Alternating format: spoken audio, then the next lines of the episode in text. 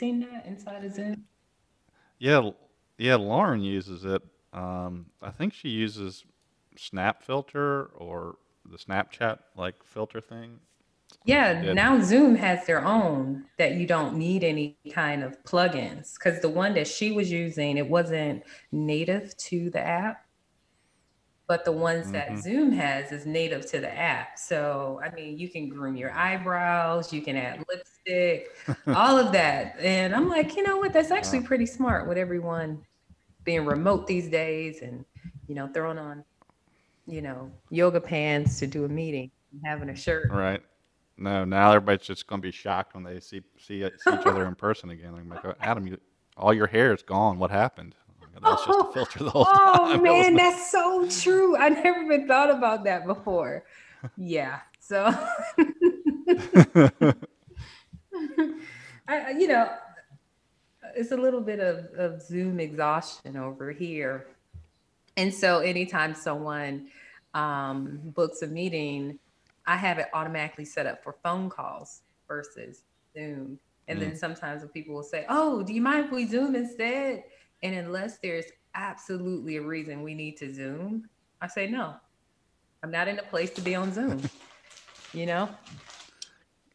Yeah, no, I I get that. I I was just talking about that uh, this week, which was like, if it's a one-on-one call, like let's just do a yeah. phone call. You know, we, you can put on you can put on headphones, you can walk around, you can be outside, um, if it's not freezing cold or raining, and it's just so much it's it you don't need to stare at everybody exactly. all the time. Like, it's just nice to be able to to have a little bit of um, you know get the blood flowing a little bit when you're talking. Um, so yeah, like I I 100% agree.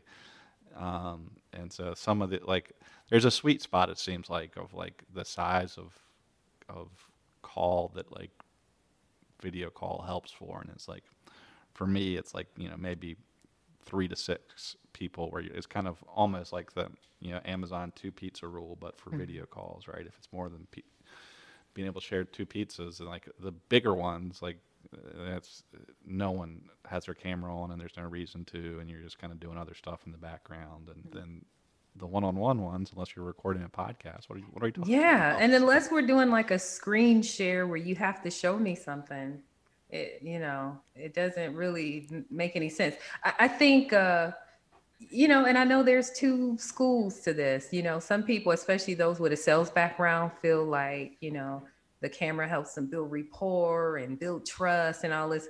I don't know if that's necessarily true. The camera does not build rapport and build trust for someone like me. Yeah, I, I agree. I don't I don't know if that I don't think that's 100% true either. And I think it becomes a crutch too when you're talking about things like, well, let me share a slide deck with you or something like that. I mean, I you know, if you're doing that kind of stuff on the sales side of things, and you're like, well, I've got a, a pre predetermined deck that I'm going to show you. I'm zoning mm-hmm. out pretty mm-hmm. quickly in the whole conversation, anyways. Uh, I'm checking email. I'm doing other stuff.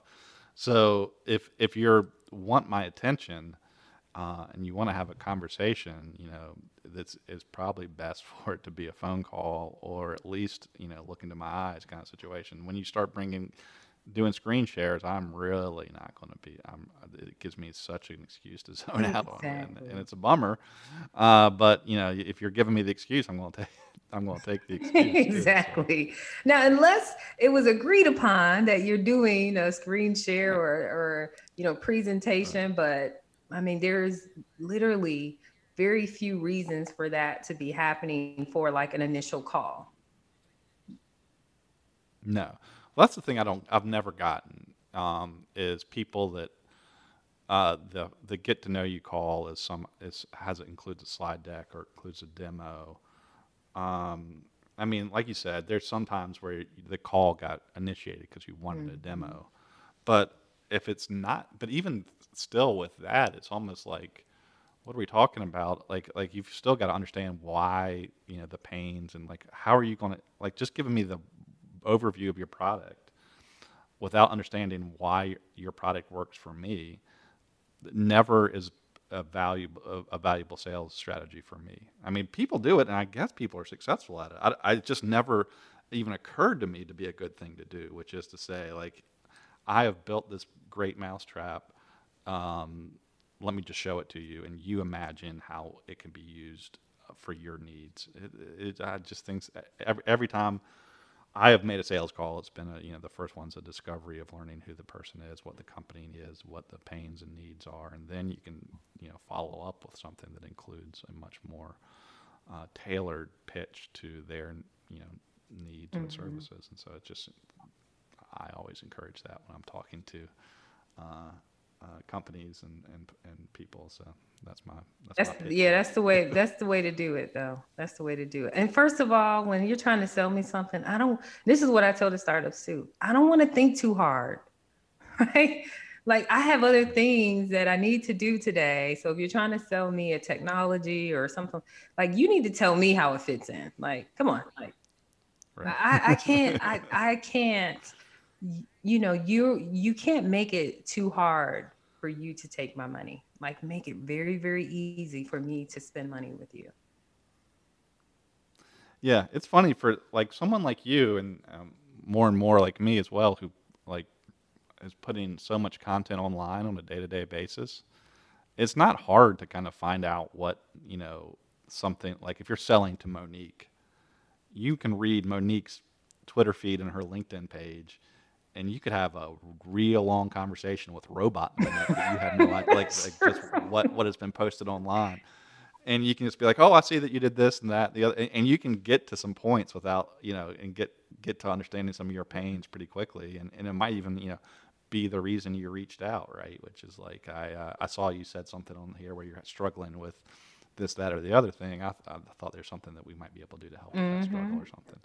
Um, so there's uh, when you're going after s- certain people or, or certain markets, there's certainly a, a lot of pre-qualifying you can do, but without even talking to them. Absolutely, they, they happily share happily share it online. Yeah, I mean that digital footprint is incredible how much information we all have online is like is crazy um, and it doesn't disappear and so um, so i think if you don't find anything about people online in advance of talking to them i think it just comes out of pure laziness. Because you can hire somebody on fiverr and say listen i'll pay you five bucks. This is the name i'm looking for. Give me links to everything to do with this person. And they'll give that to you within a couple hours. Right. like it's either you're not resourceful, not creative enough, or just plain lazy. Yeah, that's true. You're you're a big Fiverr person. Well, Fiverr is one of the resources. I'm not a big Fiverr person. I have found some great freelancers between places like Fiverr and Upwork and all of that, and I've brought them on board, and so has many other um, companies that a lot of people don't know that they actually use resources from those platforms. Um, and the thing is, is that you, it's, it's similar to, um, you know, even if you didn't, you like the platform to me is really an introduction and it helps me manage, you know, having them as a, as a, as a freelancer much, much easier. But I send them regular work. Like I have regulars, right? And they're like, oh, this, oh, so it makes things easy for them. Oh, this is just copy and paste and I add this. Thanks and so it's it's it's it's just one of those things that has over the years um, allowed me to um, bootstrap, make a dollar out of 15 cent, test things cheaply, um, see what works, what doesn't, um, and then spend my time on like higher value things such as building relationships and and uh, you know sharing knowledge, things that other people can't do for me. Right. Isn't that funny though? I, if you're building a business on that kind of like gig economy mm-hmm. stuff, there needs to be that next step uh, with a lot of them, which is w- what locks that relationship into that that you know service. Uh, because I, a couple years ago, we did uh, used Wag as a dog walking service for a while. Like we were at the time, I think I maybe it was just when I just started working at Georgia Tech and and we were out of that house for a long time. and It was the first time, literally, in my dog's entire life, she hasn't come to work with me. So I was yeah. And so we, we started using we started using WAG, which is you know you, you pick up pick up the service and p- pick the day and time, and somebody comes and, and walks your dog, and there's a lockbox, and they have an app so you can actually see where they're walking in the map and all this kind of stuff. Um, so some of those tools are kind of nice, but eventually you found mm-hmm. the one you mm-hmm. like. That's the problem with marketplaces. And you're just like, well, let, us just let's just take this off. That's the problem you know, with marketplaces. And, and, we, Adam, were you in the uh, the the meeting today we had with Engage? Yeah. Now, uh, uh-huh. Jane knows this, but my um, my tech company started out as a marketplace, so I know a lot about building a marketplace. And exactly what you talk about is what happened with my first couple deals. They went behind and contacted the owner of the property directly, even though they found them through my right. platform. And um, yeah. so I was telling Jane, Jane was my advisor back then, and I was telling Jane, I'm like, oh, this business model doesn't work. So when I see other people try to do that business model, I'm like, yeah, they, they it doesn't work. Um, but I'm like, and I know because I've spent my money on it and I've had advisors that's done something similar and all of that, just lessons learned. But that's exactly what happens. However, low cost things like Fiverr and all that, I have found that even just even in Upwork, some people that is their full-time thing. Like that's how they pay their bills. Right but the majority it's like something they kind of do on the side so they are not actually um you know stable it's not like you could be like oh yeah you know that you need to hire someone for those things you need to be done um say i remember this one um lady that I hired on Fiverr, and it was just an experiment. I, I, would hire like five people. I think I may have told you this before, but this is funny. I hired like five different salespeople to um, like just kind of do an introduction call for me, not try to sell, but just like kind of like SDR kind of work. Um, and so the first person on the list to call was actually me, but they didn't know it. And um, so I used a different name, business owner, and I would be very rude and you know all of that, and see how they handle it. And um, yeah. so listen, I've been at this game for a while, so I understand how to do the small business thing. And this one lady, she was just excellent. She was pleasant. She didn't let me throw her off. Um, she was excellent. And so even though they all went through that, they still never knew it was me that hired them, right? And so she was the one I continued to give more business to, but she, I just told you she was fantastic, right? So of course, within three months, she was no longer on Fiverr she could make so much more money, you know, in in her life. But I think she was just testing it out to see. But that was somebody I should have nabbed from the platform and said, "Hey, you know, you want to do this full time?" But again, that's that's what happens, right? So. Yeah, it. I mean, there's, and they all, I think, will end up saying they have some technology that makes it better for the people to stay on the platform. Like even the dog walk, the wag, it's like, well, you can't. You know, these people are either you know walking your dog or they are coming into your house. There's like insurances and all this kind of stuff that are part of it that aren't part of the platform. If you're if you're kind of going outside mm-hmm. of it, mm-hmm.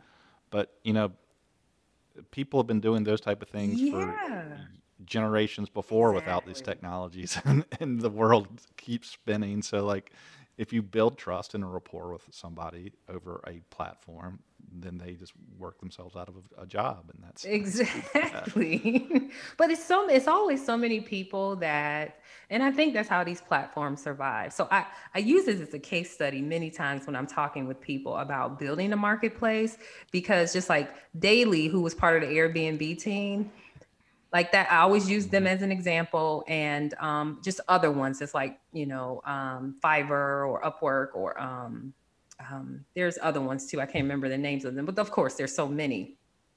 And so i tell them i'm like okay that's great you know upwork you're you're you know getting someone that charges and this is on the high end let's say 25 bucks an hour and you're paying them through the platform they do a good job so on and so forth and it's relatively low risk to bring them outside of the platform. Airbnb, on the other hand, I have a hundred thousand, two hundred thousand dollar property. It's insured. You know, a fire can kill. You know, can kill my entire investment. You know, by having someone being irresponsible. That's completely different. So I'm I'm at the point where, and I get so many marketplace calls because I am the the head of the retail tech um, you know, vertical. So I get a lot of marketplace calls. I'll, you know, selling consignment clothes. I'm thrifting and reselling online. You know, it's all these kind of, you know, you, you know, supply and demand marketplace things. But I always ask like, like, what is the urgency? How frequently do they use it, and how how high value of a product is it is it that you know you're selling?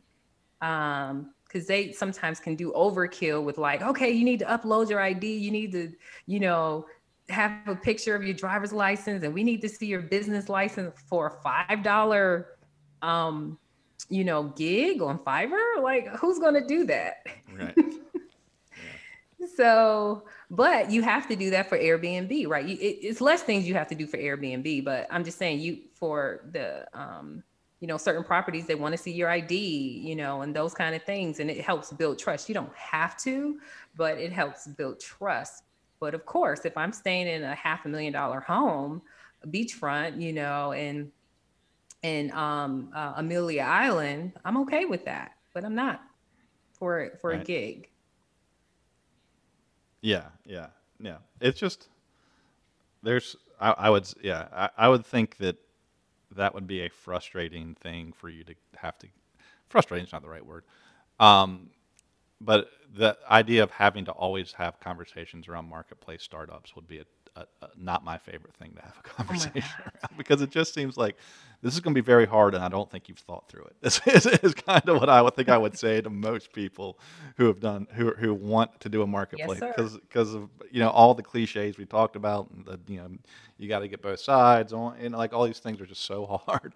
I mean, I know that for um, uh, a couple years, uh, we my company, uh, old company, built a, several different social networks for certain things, action sports and entrepreneurs in the southeast and all this mm-hmm. kind of stuff. And it, it it it happened at the you know very kind of boom of Facebook, and people are like, "Oh, this is a thing," and we can find our own niche for that and make it something. And you you eventually just had to quit, tell people to, no, you can't. Like there's like there's so much more work to it than you yeah. ever expect and the like opportunity or the the co- the switching cost of leaving Facebook to go to this other thing just to share your you know surfboard videos is going to be very difficult to get to get over. And um like you know it's it, it, it at some point it becomes easy to say no when you're when you're selling a service because you can just price it to a point where they'll people will say say no for you. But when you're given a when you're a consultant or a working for the ATDC and, and you're you know the government pays for yeah, your advice, it's got to be tough to, to just always say yeah. and the, the advice being your dream might not be the best dream that you've ever had. Like let's let's work on well, you know, I, I have a different approach for those kind of companies that come in and are not portfolio companies. Um, and for them, I think that they, just like what you said, they haven't thought things all the way through yet and all that. And they need time. They need to still work on it and iterate it and iterate on it. And so I, I do my best to just mention some of those considerations that you and I both know when it comes to building a marketplace. And I tell them consider that. Um, and if not anything else, if they already have some supply and demand on their platform, it'll make a nice little lifestyle business for them. But you know, it's not appropriate as a portfolio company of ATDC where we have, you know, unicorn and founders, you know, that raise millions and millions of dollars to build a venture, you know, backed scalable business. So I I have to make that differentiation a lot. Yeah, it is kind of funny how the the the, the web has matured to a level now that there's like mom and pop marketplaces yeah. out there, um, and and I guess I certainly I, mean, I, I, that that is the case, uh, and it. But I think most people who get into that business uh, don't have that as their vision. They don't. as, as they have the Mark Zuckerberg dreams. But yeah, yeah, it's, it's tough. tough. And but the thing is, what they don't realize is that they would be okay with you know a business and i and i and i teach this when i teach entrepreneurship. I'm like would you be okay with a business that you know may bring in 30000 a month? They're like uh yeah i hadn't thought about that. You know what i'm saying? Like you would actually be okay with that. So i don't understand. It should be no slight against this is not a you know a venture scalable business. When people say that say all right it doesn't mean that the business can't make money and you can't um, build wealth or whatever it is but not everyone can be you know bill gates. And it's by design right? That's it's just by design. Mm-hmm. but i don't think too many people would turn down a business that makes you know 30 60 70,000 a month.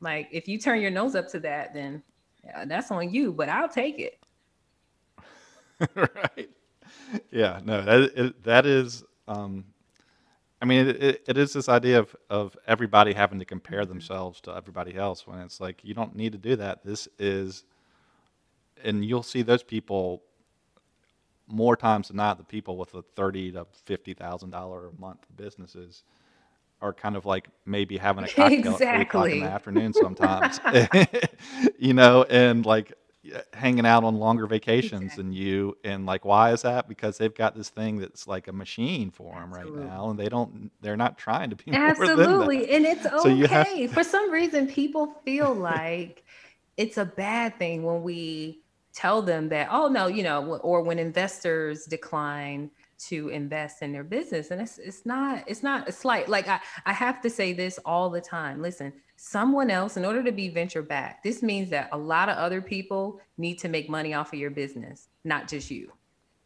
Mm-hmm. So if it's just you, you need to rethink, and that's okay. If it's just you, like be be selfish and build a business that really makes you successful. Yeah, yeah. I I um yeah. I mean, I, I think it's if if our our you know legion of fans of this podcast will be maybe surprised to hear that we oftentimes are talking about how it is uh, like venture back is not for you.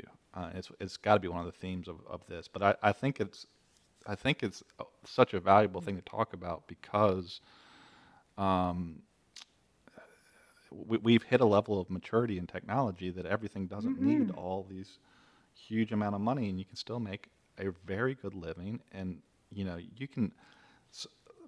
I, I, I had just actually just found that I was looking for something else, and maybe we'll talk about what I was looking for here in a second. But I was looking for something else from like old work, and I found a picture of a guy who unfortunately passed away last year, but was the fav- my favorite, um, the guy, my, one of my favorite people I've ever met, honestly. But also the favorite, my favorite uh, uh, customer mm-hmm. of all time.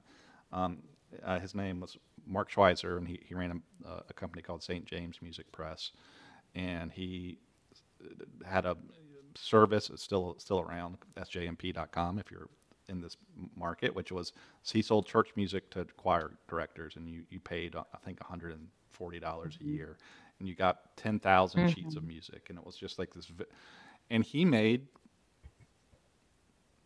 good money. I won't, I won't put their numbers on Front Street, but he mm-hmm. made good mm-hmm. money every year. Um, and he worked 10 hours. Exactly.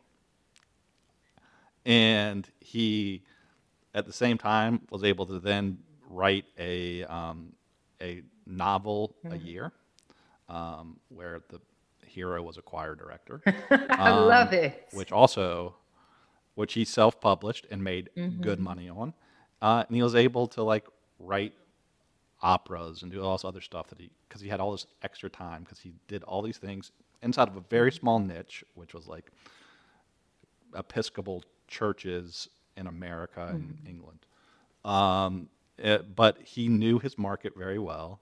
He was able to give them what they needed. He outsourced most of the stuff to us, honestly. Exactly. He, he, did the things exactly. he was good at and he paid. We made good money off him, but but but more so, he just made the, the he just was he just seemed like he had a very happy life, and, and, like every time we visited him, he like he, you know, he had a very nice house and mm-hmm. land in Western North Carolina, and he liked to just like his family was. It was just all like this is how you use technology to build go. a business that is a the, the best, and like I I, I couldn't imagine wanting to like like that was like almost a dream at that point. I was like, what are we doing with all this other like trying to grow and like we need to find a niche like Episcopal right. churches oh. and, and, like really churches is a is a is a interesting thing. Um, now you were um, you were one of the you you actually got Casey Graham on to um, do that webinar for you know our audience. Yeah. and that was fantastic but do you know that that's what casey's other company did? So i, I think i mentioned so casey was in the church um, business too. Um, but what well, you could tell he, he he seems more southern baptist than episcopal. He's so smart and i appreciate like people like him is like are like who i like to just kind of vibe with at a um you know, um, at a what they what they call those things at a speakeasy place, you know, just kind of. And, right, and yeah. we used to have an underground tech meeting at a, at different speakeasies around the town um, for tech innovative. Yeah, it was oh, it was a private one. I don't know how I got on the list, but I would show up and be the only girl, and I didn't care. I didn't care. The guys were brilliant, and we just talk about stuff. But, but um, we need to we need to link that back up. Um, but Matthew May of Acuity, Acuity um, was one of the, the, the people who would put that together. So I think everybody knows Matt. Matt's the man. But um, Casey used to sell the, the entire package that a church needed for like their sermon. So it would be the sermon, all of the stuff for Kid Planet, you know, how you hand out the cards and the postcards and the email marketing they needed, all of the graphics, all of that for each service each week. I mean, and the stuff is like, you know, I go to a really large church that gets into all that stuff, you know, and everything is mm-hmm. just very laid out. And I did not realize until I had heard about Casey's business, I did not know churches bought that as packages. I thought that it was inspired yeah. by the pastor no, I mean you have to be really, really large, from my understanding, um, to have that. Like uh, there, there, what there is one in South Carolina, uh, a church called New Spring, which is you know campuses across the state, and um, they are. Uh, what was interesting to me about them was they had an entire like creative department. They had, uh, you know, creative director and video production and all this kind of stuff. And um, I I was talking to their, I think he was their creative director was his title one day, because it was just interested in me how much, like really well produced content they were putting out every every week, I guess.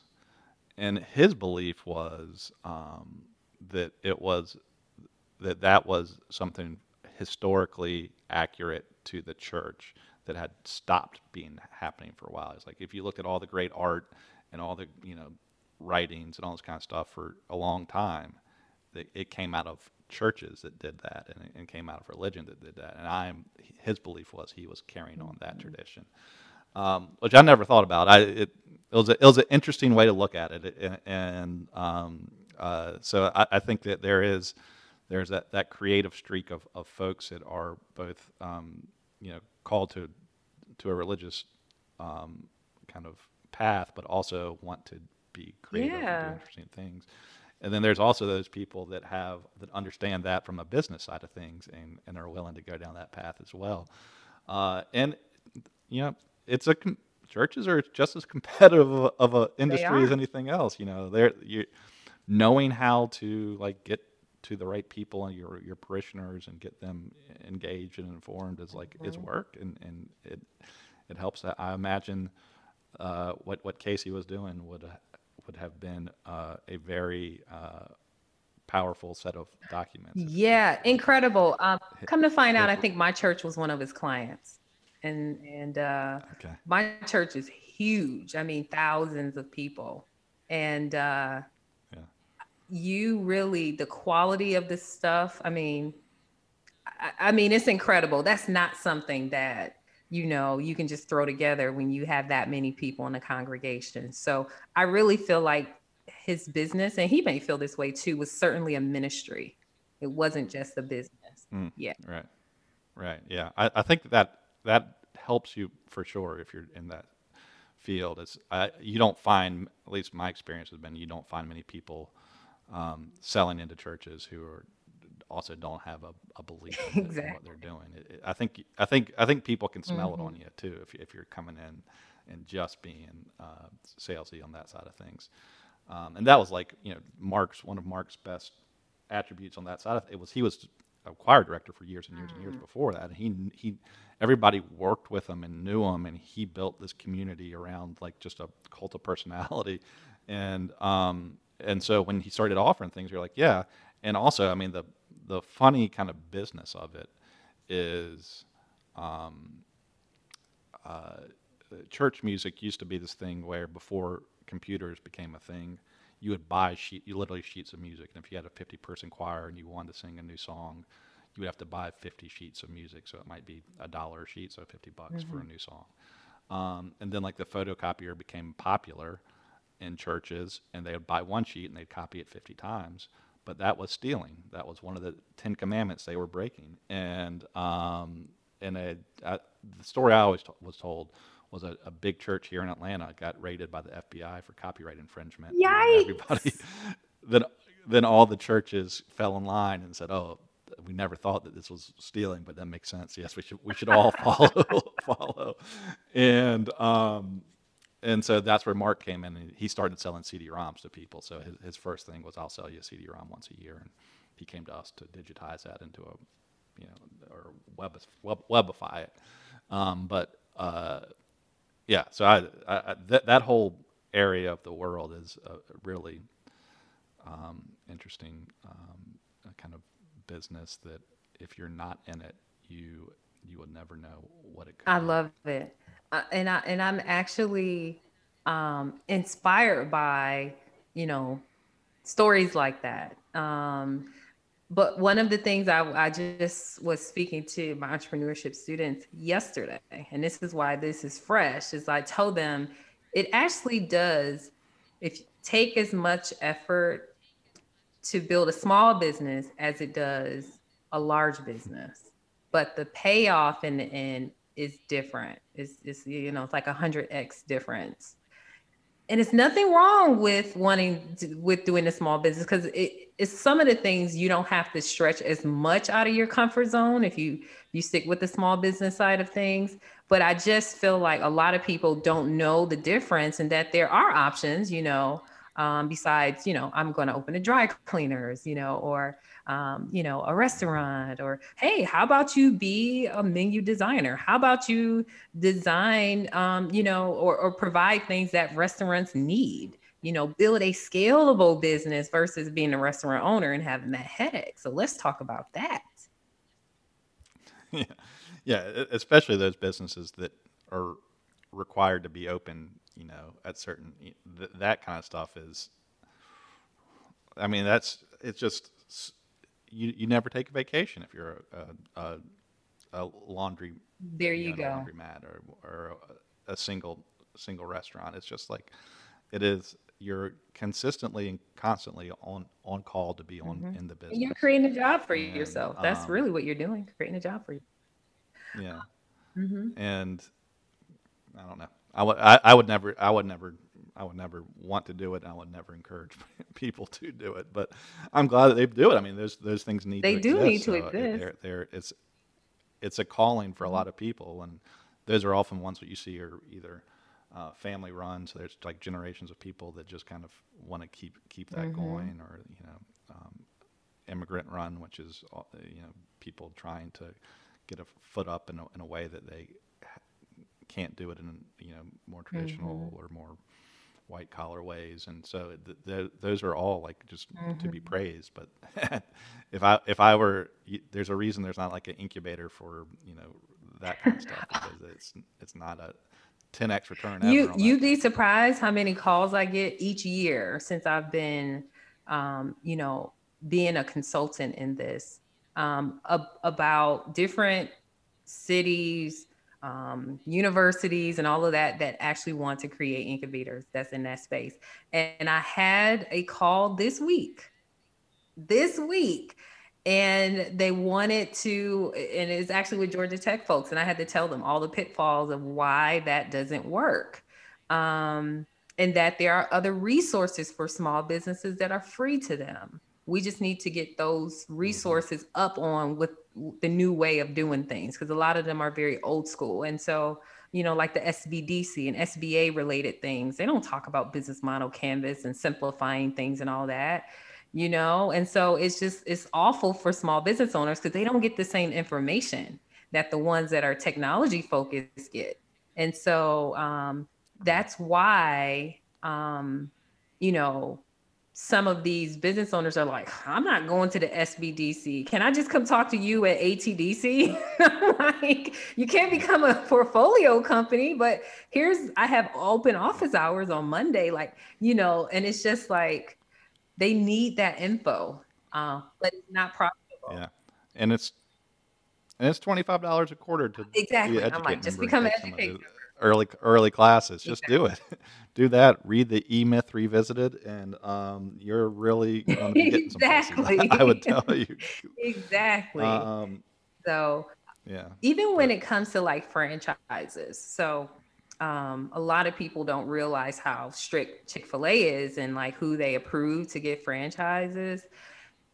And it's a lot of work and it's a lot to be proud of, you know, the culture, um, the foundation Chick fil A stands on, and all of that. But I think a lot of people um, don't realize that basically you're buying yourself a job and also the pay is not that not that and i can't say it's not that great I, I, think i'm speaking from a technology engineering you know so it could it could sound a little crazy to other people but the average owner makes about 150 to 175 a year at a chick-fil-a location and that is you're limited you to one and only have one location yes sir yeah so all of that work for 150 175000 like i how popular uh-huh. all of them are like and that's like on the high lines end. out the door mm-hmm. all the time.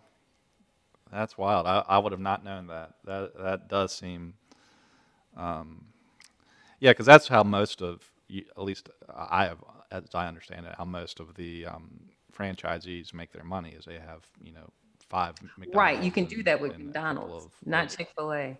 And even with Subway, so um, Subway is really bad. Like on the high end, you might make forty to forty-five thousand per location, but you're still giving yourself a job that is highly stressful, and you know um, you have a lot of you know a lot of debt and things you know to, that goes into that.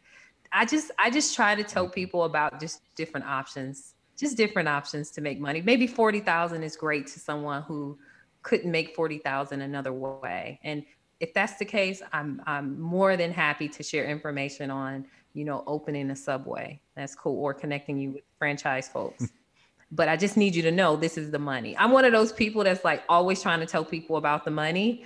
Oh, you're hiring a social media manager? Okay, this is how much it costs. You know, like, oh, this is how much to expect, you know, a quote for. Um, so yeah, it's just one of those things. Yeah, yeah. I I I remember in high school um, somebody who was a Wendy's franchisee coming in and talking, and it it seemed so crazy for me to imagine people doing that at the time at 16 or 17. I was like, why would you want to do this? It just seemed like so much work. Um, and and and it for me cuts out at least a chunk of the reason you want to do things, which is like mm-hmm. the creativity that you're allowed to have. Like you can have like managerial creativity and those type of, but you're not like changing the nope, menu around. You can't. Like they will, they'll snap yeah. that that that license mm-hmm. away from you real quick if you do that kind of stuff. And or you, you know, I I think it was a franchisee who. Um, uh, created or suggested the egg McMuffin as a as a menu item, and you know they did not get the money back from that. Mm-hmm. You know, it's one of like McDonald's greatest in, inventions, uh, and and that person probably got like a a, a Christmas ham or something for, for, that. Like it like like there's no upside potential in your creativity on but that. But that's the either. thing. So, it's no but, different than corporate. That's why I have to explain. That's why I, I'm glad we have this conversation because it really is no different than just going to corporate America and working a job. So I, I talked about um, um, in, in the past, and I do talk about quite often how in corporate America, um, you know when you sign up especially for for us engineers and i'm sure in other jobs when you sign the um, employment agreement you all you of course you sign non-disclosure and all that but you also sign paperwork that says that anything you you know create any invention is theirs.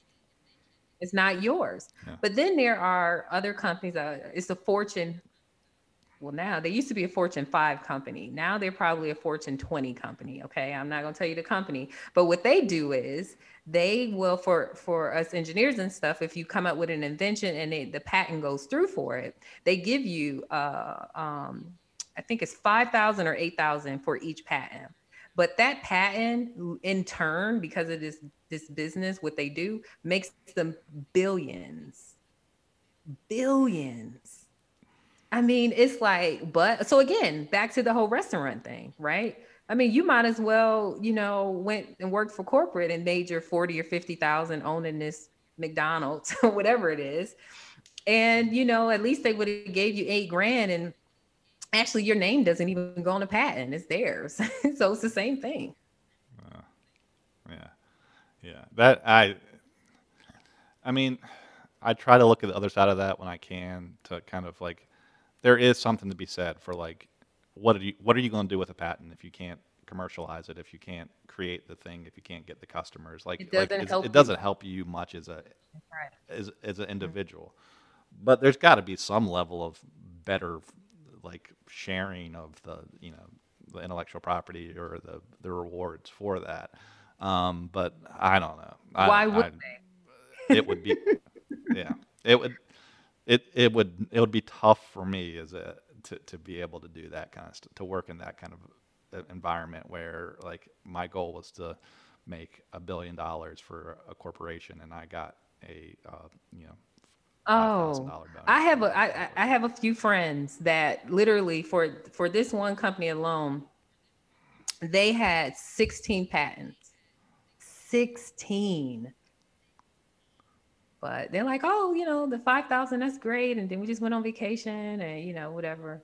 And I'm like, wow, you know how much money? Man, but you don't have. So again, yeah. I, this is this is where I think people get it twisted, and I don't want to feed into that. You know how people think, um, like you may hire someone and like, I could do that, you know, I don't I don't want people to see that to to think that way when we're talking about patents within businesses. Okay, yeah, they paid 5000 for the patents, but guess what? This company has infrastructure, teams, multinational, they have IP to support like they have all of this. There's really nothing you could actually do with that patent yourself. So you know, I don't want people to be like, well, I could just get the patent, I could just do it myself. And it's like, no, you don't. They have all of the infrastructure to make things happen. You don't. And they they helped with the creation of it too. If you use their computer, could you could you Yeah, yeah. I mean, could you have done it as a individual in your own garage? I mean, if you can, then you can and you can sell you can sell those to that company for a bigger return. But you know, it's oftentimes you're working with a team of people to do it anyways, and they're all pulling in the same direction. Yeah, I, I, I, I don't. I don't like the idea of always, you know, blaming the company as being a big evil thing because I think they're also, you know, very valuable. And, and I do think that the thing that is, like, you know, creating things is addictive, right? Like being able to do something new and, oh, and yeah. then getting feedback mm-hmm. on that and then doing something else and that's but if you do that in a vacuum if you do that without mm-hmm. anybody like using it or seeing it or interacting with it whatever the it is then you're also get worn down and it it, it, it can it can have the reverse effect of being mm-hmm. addictive it can just be like why am i doing all this no, no one cares no one no one cares it's like i should just watch tv um, so I mean that is something that big companies yeah. allow. At least they can at least put eye, and you can at least then be like, oh, these idiots. Right. and and but but you can at least say that I saw it. Like there was people there and all that kind of stuff. Like I, it's not my, it's not how I would want to do it, but um, I don't as much begrudge people or honestly the business on that side of things because it is just, you know, it's difficult um, to like the idea of eyeballs is like one of the more important things that people mm-hmm. don't mm-hmm. think about when they're dreaming out exactly dreaming out things. Like, and then we have an appreciation for really building cool. a company so we know how hard it is to build a company so if mm-hmm. a company that has managed to make themselves a fortune 20 company over you know 100 years i have a lot of respect for that i know what it takes to do my little tech startup and it was crazy and um exactly and even now with managing my service businesses i've kind of got that got down to a science but it's still not you know it's nowhere near what that fortune 20 company you know what they do so i have we you and i have an appreciation for building a company having done it ourselves and continue to do things ourselves. But you just mentioned something that's so important. You was like, you know, creating a product is very creating products is addicting. Yeah, who doesn't love to create? But I have to also tell people too, there's a difference between having a product and having a company. Some people have a lot of mm-hmm. products and things, and but it's more to having a company than just having a product. So sometimes you just have a product, but you do not have a company. Right. Yeah hundred percent. And you're not, pro- and, and that's you know that's its own set of addictions and buildings and like you know building out a mm-hmm. team and all, all, all, those things are and those are addictive and can be fun and and and part of the the, the game as well but um, you know you also have to figure out uh, what I, I i i just have a soft spot in my heart for like the garage yeah. inventor who can then find places to to get that stuff and make money mm-hmm. off of it and doesn't have to worry about um, you know corporate structures and quarterly meetings and earnings calls and that kind of stuff. Mm-hmm. Those people seem to have there's there's fewer of those people in the world these days, but it seems there like are. I actually tried to bring one into ATDC. oh, yeah. I admired him so much. So I, I I just tell you how I met him. I had um a deep freezer that I was selling. I don't know why I had all it's just it's too much when you have a big house. So I I downsized because it was just I just it, it was just too much. I, I didn't need all that. And so I downsized and so we had all this extra stuff. And so I had a um a deep freezer that was upright, not like the little ones. Everything just when you have a big house, everything mm-hmm. is big. The furniture is big, you know. And so uh, yeah, yeah every it was just ridiculous. And so we had it in the garage, and I and I and I said, well, um, you know, let's just sell it on on Facebook.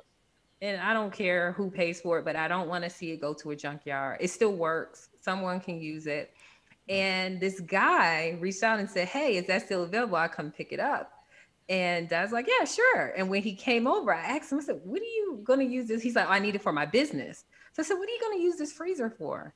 And he said, Well, I actually um, buy freezers cheap and I leave them at like um, commercial kitchens and stuff. And basically, he helps. Like you know how nowadays we have ghost kitchens where where um, people you know basically share kitchens. Well, anyways, he gives them the the freezers to so that things are individually stored by company. Um, and then he also uses them for um, like international relief around the world. So when disasters happen and they need refrigeration, and stuff like that, um, they contact him and they he has all of these freezers and things that he he he gives to them, and and that's that's his business. Well, gives how no no he he they pay for it he, yeah they pay for it they basically okay, rent okay, them okay. um, from him and w- so he drops them off he picks them up um, and he has another like part of his um, his business is like delivery so he'll pick up what they need to put in the freezer put it there you know mm. um, and he has right. he has a nice nice little business okay? Um but again it's hard work. You know he came and his guy came and he loaded up this freezer on his pickup truck and all that. Like you know that's that's part of what what you do in a small business. You know there is some some physical labor but it's a very lucrative business for him. He at the point i asked him how many did he have out in the field um, and i think he had like 350 of them Wow. You know the uh, the where where that becomes a real business that um, is when you get paid to pick up the free. Right. um, I, I had a f- friend whose whose grandfather made a ton of money in his life in the pallet business, where he would get paid to pick up pallets at, at job sites, and then he would then he, people would pay him to buy the pallets on the other end of things. So he made it on both oh, sides, smart. on both the pickup and the drop off. And it was just like, I was like, I spent, once I heard that, I can't tell you how many how long I spent thinking of other things where you could get paid on both sides of the, the, the. I'm actively thinking of things right now. I don't know if you see my, tw- my tweet about it. I'm actively thinking of things right now. I met this guy on Twitter that what he does is um, he buys storage units, you know, storage facilities. I'm not a fan of the business model. It's too much work and not enough money. But that again, that's coming from someone who's an engineer. So I, I don't want to downplay, yeah. you know, someone else saying, you know, this this um this storage unit facility makes me six thousand a month, you know, and that was one his first property was six thousand a month. And you know, that maybe that works for him, but that that doesn't work for for me. And I um, have been um, reading and learning from some of his content, like his mindset behind different things, and the decisions he's making as he buys more stores facilities. And they stressing it's stressing him out right now. Like it's it's completely stressing him out because with that kind of business model, like you got to take out a mortgage, you need at least 20 to 30% down. Um, you know, one of the small ones, like out in the middle of nowhere, will cost you about a half a million dollars. You know, um, a half. I personally can't see putting um, a half a million dollar mortgage on something that is going to the cash flow is six thousand a month. Yeah. Well, the, you should. Uh, I, I there was a guy, a, a company that came on one of our road trips. Um, the company's called My Porter. Yeah, I know who they are. And mm-hmm. what they did, yeah, so they they put technology exactly, that, so, which I thought was interesting. I would be thinking so that they, way. They would come. They come and pick up your mm-hmm. stuff, take it to some place out in the you know far away mm-hmm. from the city. Um, and they would take mm-hmm. pictures of everything. I think they still they are still doing all this. They take pictures of all your your things that you want stored, and um, so they would charge in city storage rates, or they do charge in storage city rates, but have their real estate mm-hmm. out of the city, and you can open up your phone when you want your couch back, and you can you can say, "Bring me just mm-hmm. the couch back." They go and they've got to move some things around to grab the couch, but then they do that, and then you're good to go. And I thought that was a very smart kind of way to bring technology to to a old an old exactly. business model. So I, I, I, I, I, that was I don't know. I don't know if he's making more than six thousand dollars. I uh, yeah. it was. but I mean, that that's not even taking out expenses, and it's not much to run a facility like that. But you don't get a property manager, right? So if a tree falls down, if somebody's lock is is broken, or, or, or um, door is stuck, or if there's rodents, or if there's you know like you are taking care of and managing um, you know getting things taken care of. And for me this is why i like to talk numbers and tell people realistically um, how how different businesses like with the with the financial returns are or um, you know the business model is. For me 6000 um, and that's not even including taking out expenses is not enough. But for someone who like, hey, you know, I'm trying to figure out how to just have a business and then just grow from there. You know, it may be a good place to start. And you get to do a auction every once in a while. Exactly. bill and you get to That's where you make maybe money. find a like yeah, you find a Picasso in there or something like that. It's crazy because it actually ran through my mind one day because I have a storage source facility again because I, I downsized and I, I can't quite let everything be be sold or given to charity just yet. So I got a little one, and while doing it, I was like, "Oh man, this is this is actually pretty sweet." And then when I ran the numbers, I was like, "Nope, won't work for me."